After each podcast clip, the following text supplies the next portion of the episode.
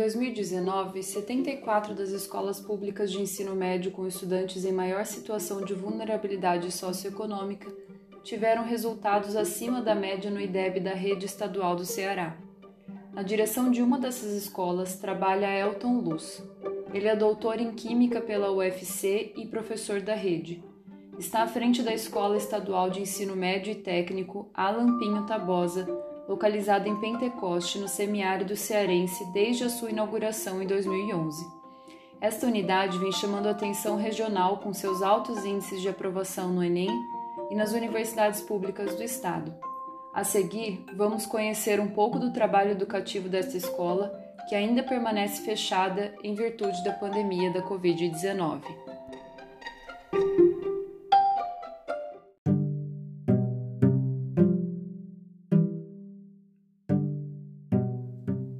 Elton, você pode nos contar um pouco sobre a escola?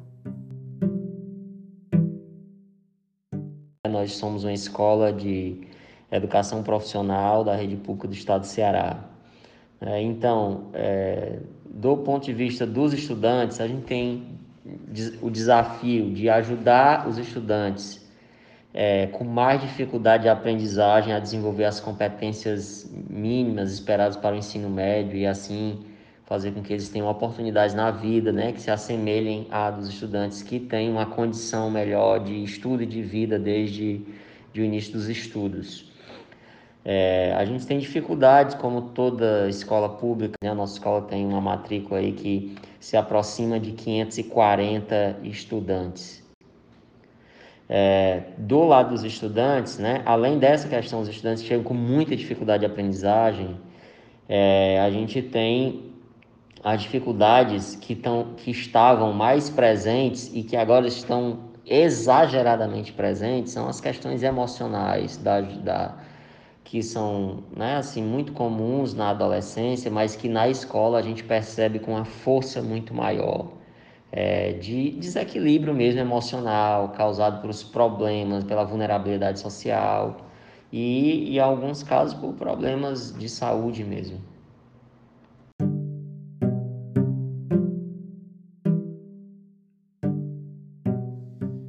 Vocês se encontram nesse momento? A escola permanece fechada, o prédio da escola permanece fechado para os estudantes até hoje. A última aula presencial que, que nós tivemos foi no dia 17 de março de 2020.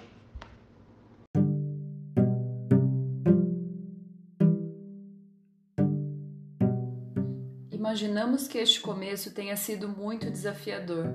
Você pode contar como mantiveram o vínculo educativo com os estudantes? Então, é, a gente já tinha grupo WhatsApp com todas as turmas, a gente é, reforçou essa comunicação, nós criamos alguns grupos de, com os pais dos estudantes de, de algumas turmas que não tinham ainda, né? e isso sim fez, fez um efeito muito forte na manutenção desse vínculo, porque é, os estudantes voltaram a ter é, como encontrar a sua escola.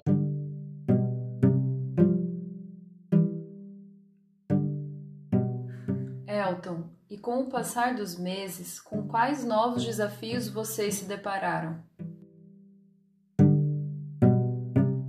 Aí no início as atividades eram só via WhatsApp e isso foi devastador para uma escola como a nossa que trabalha com interação, com a metodologia ativa, com a aprendizagem cooperativa, com a educação emocional.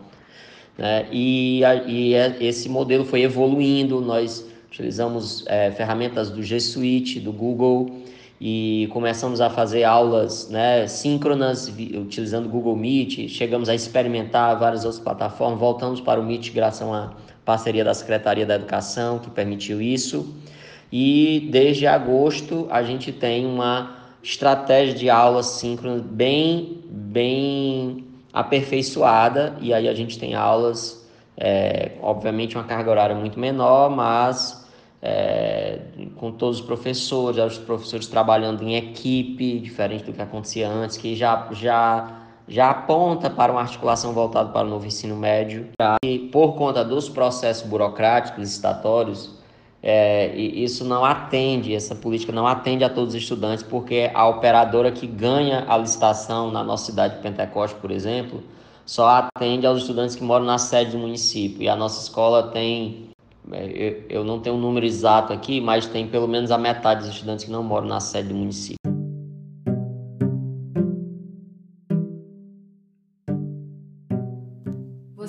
Está trazendo que, mesmo uma política importante como essa, não gera efeitos de equidade por questões que estão além dos muros da escola. Ou seja, tem estudantes que estão do lado de fora que correm o risco de abandonar a escola? É, aproximadamente 80%, um pouco mais, de estudantes da escola têm acesso à internet e celular principalmente, que eles permitem assistir aulas síncronas. Então essa é a nossa essa é a nossa expectativa de frequência diária. Obviamente não chegamos a isso, a gente tem picos de frequência que chegaram a mais de 80%, mas a média está em torno de 50%, 60% no máximo de presença por dia, a média, tá?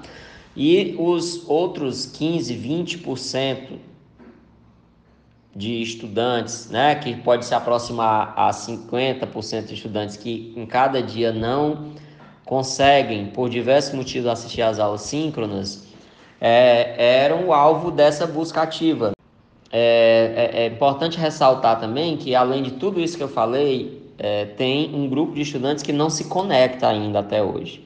Então, esse grupo, a escola é, também tem uma estratégia que a gente chama de busca ativa, e aí além de campanhas, né, tem um trabalho assim muito pontual, que é de imprimir as atividades e combinar com a família para vir buscar na escola ou ir deixar na casa dos estudantes.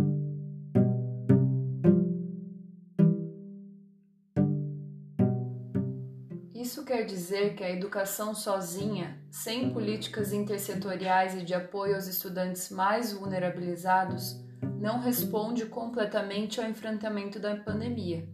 Podemos pensar nessa linha, Elton? Embora seja um número pequeno de estudantes, mas alguns estudantes no final só conseguem se conectar à escola dessa forma, e aí é previsível que o prejuízo é ainda mais gigantesco do ponto de vista de aprendizagem e antes disso, do ponto de vista de interação, do ponto de vista de é, vínculo né, com a escola, com os colegas, inexiste esse vínculo e, e certamente vai ter um prejuízo gigantesco na vida desses estudantes.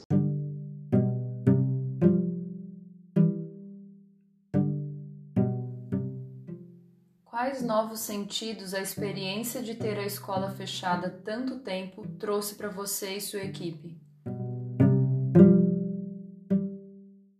A forma mais simples de responder essa pergunta seria dizer: nós estamos tentando não mudar o nosso projeto, mas a gente sabe que é impossível não mudar. Né? A gente precisa mudar muito para continuar sendo o que a gente é.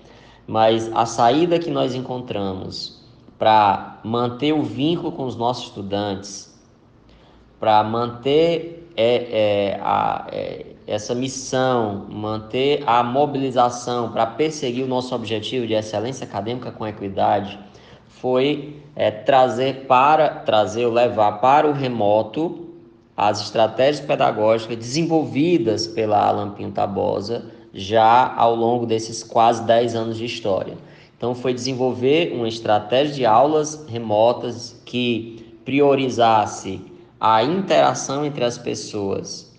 E aí isso fazia com que a gente aproximasse o vínculo é, e chamar a atenção de todos para a importância do vínculo.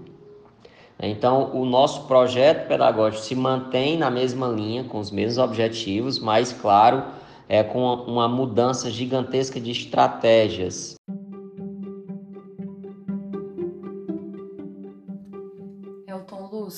Sem dúvidas, o distanciamento temporal com o fenômeno da pandemia na educação impõe enormes desafios. As incertezas e mudanças provocadas neste período são sentidas pelas comunidades escolares com ainda maior intensidade em virtude da ausência de planos articulados entre os entes federativos, em especial da União, por meio do Ministério da Educação.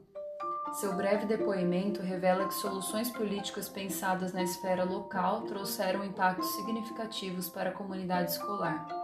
Agradecemos seu depoimento, mesmo em meio ao tratamento das sequelas da Covid.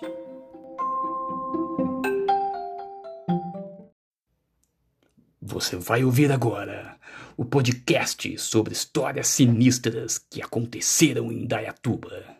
Se você não aguenta, é melhor nem começar a ouvir.